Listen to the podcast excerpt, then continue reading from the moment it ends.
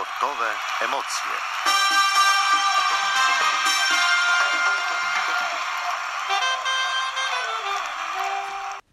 Witam wszystkich bardzo serdecznie i zapraszam na sportowe emocje. Michalina Mruzek. W dzisiejszej audycji opowiem Wam o dość często uprawianym sporcie, jakim jest siatkówka. E, siatkówka jest dyscypliną, no nie można powiedzieć, że starą, e, ale również nie jest jakąś najmłodszą. Została ona stworzona pod koniec XIX wieku w Stanach Zjednoczonych przez Williama Morgana, y, który był nauczycielem wychowania fizycznego w katolickiej szkole dla młodzieży płci męskiej. Pierwszy mecz, jaki został rozegrany, y, odbył się on w 1896 y, roku na boisku właśnie tej placówki, w której uczył William Morgan. Y, Zasady rządzące grą były wówczas zupełnie inne niż dotychczas. Y, Używano cięższej piłki, która ważyła aż 340 gramów. Nie obowiązywał również system rotacji zawodników, czy specjalizowali się oni w grze na swoich pozycjach. Y, Mniejsza była również liczba graczy. Początkowo w każdej drużynie mogło ich występować po pięciu. Podczas spotkania y, grę, którą na początku nazywano minonette, y, przemianowano na volejbal. Nazwa ta przekształciła się potem właśnie w jedno słowo volejbal y, i tak też gra w sumie nazywana jest do dzisiaj. Wiadomo, że ta siatkówka zaczęła się rozpowszechniać w Europie, potem w Azji i w Ameryce Południowej, dlatego pojawiła się potrzeba stworzenia jednolitych zasad gry. Y, No ich brak był bardzo kłopotliwy z tego względu, że w różnych miejscach świata obowiązywały różne zasady, więc w związku z tym dochodziło do różnych wielu nieporozumień.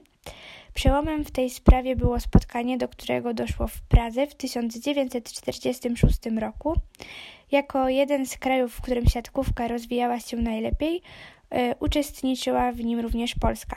Spotkanie to zaowocowało utworzeniem rok później Międzynarodowej Federacji Piłki Siatkowej. Jej pierwszym prezydentem został e, Paul Libaut.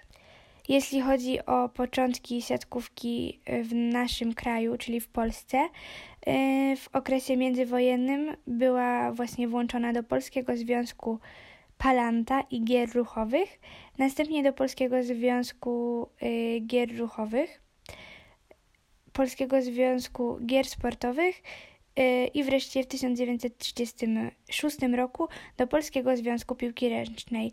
Natomiast po II wojnie światowej w 1957 roku powołano Polski Związek Piłki Siatkowej, gwarantując tym samym siatkówce niezależność administracyjną. E, Pierwszy oficjalny mecz międzypaństwowy Polska rozegrała w Czechosłowacją.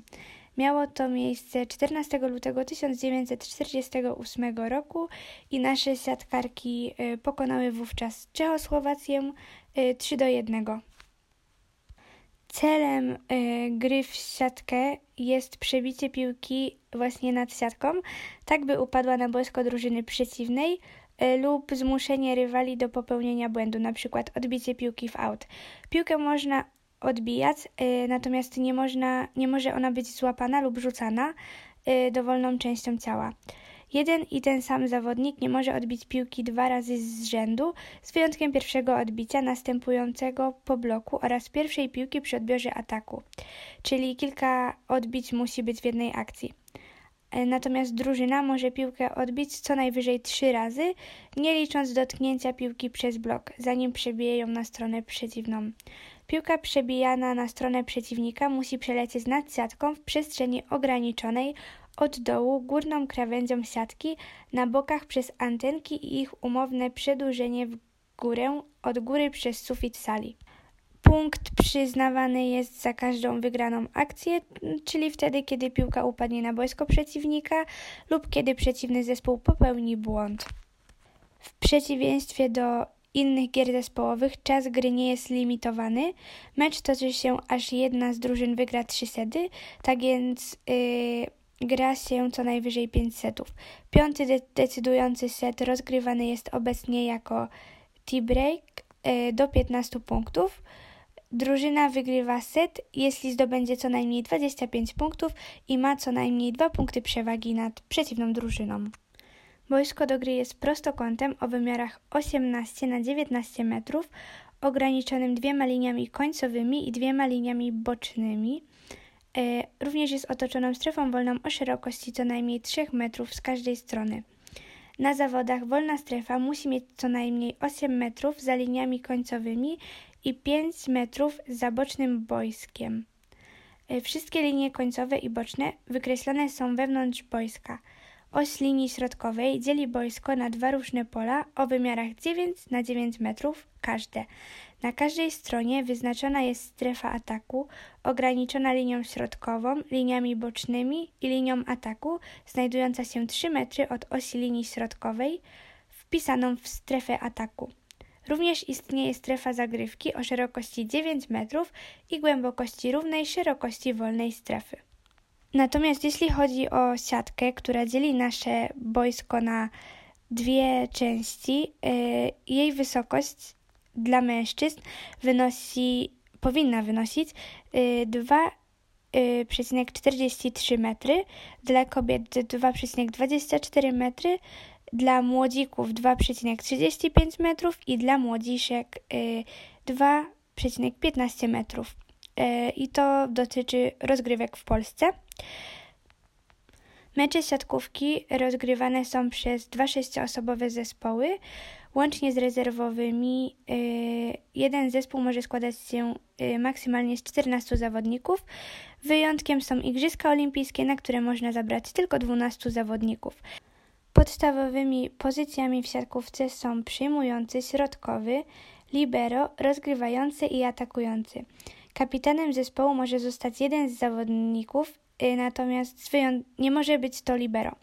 Jeśli wyznaczony kapitan znajduje się na ławce rezerwowych, wyznaczany jest grający kapitan, który traci uprawnienia automatycznie z powrotem wyznaczonego kapitana na boisko i tylko oni Y, czyli kapitan wyznaczony lub grający, mają prawo w imieniu drużyny poprosić y, sędziego pierwszego o wyjaśnienie zastosowanej interpretacji przepisów przez sędziów.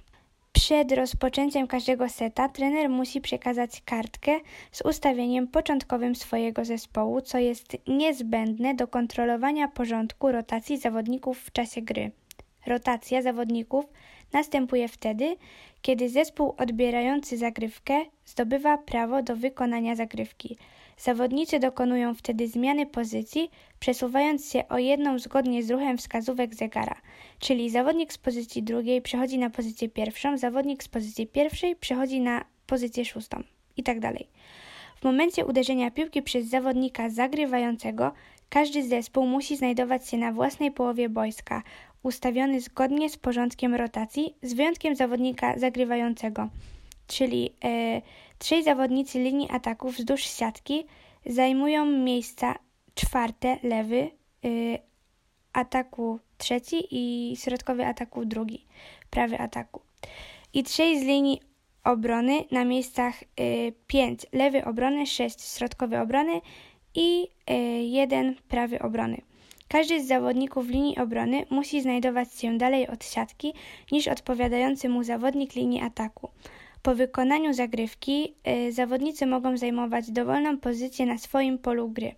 W przypadku, gdy popełniono błąd ustawienia bądź błąd rotacji, a piłka została już uderzona przez zagrywającego, cały zespół przegrywa akcję.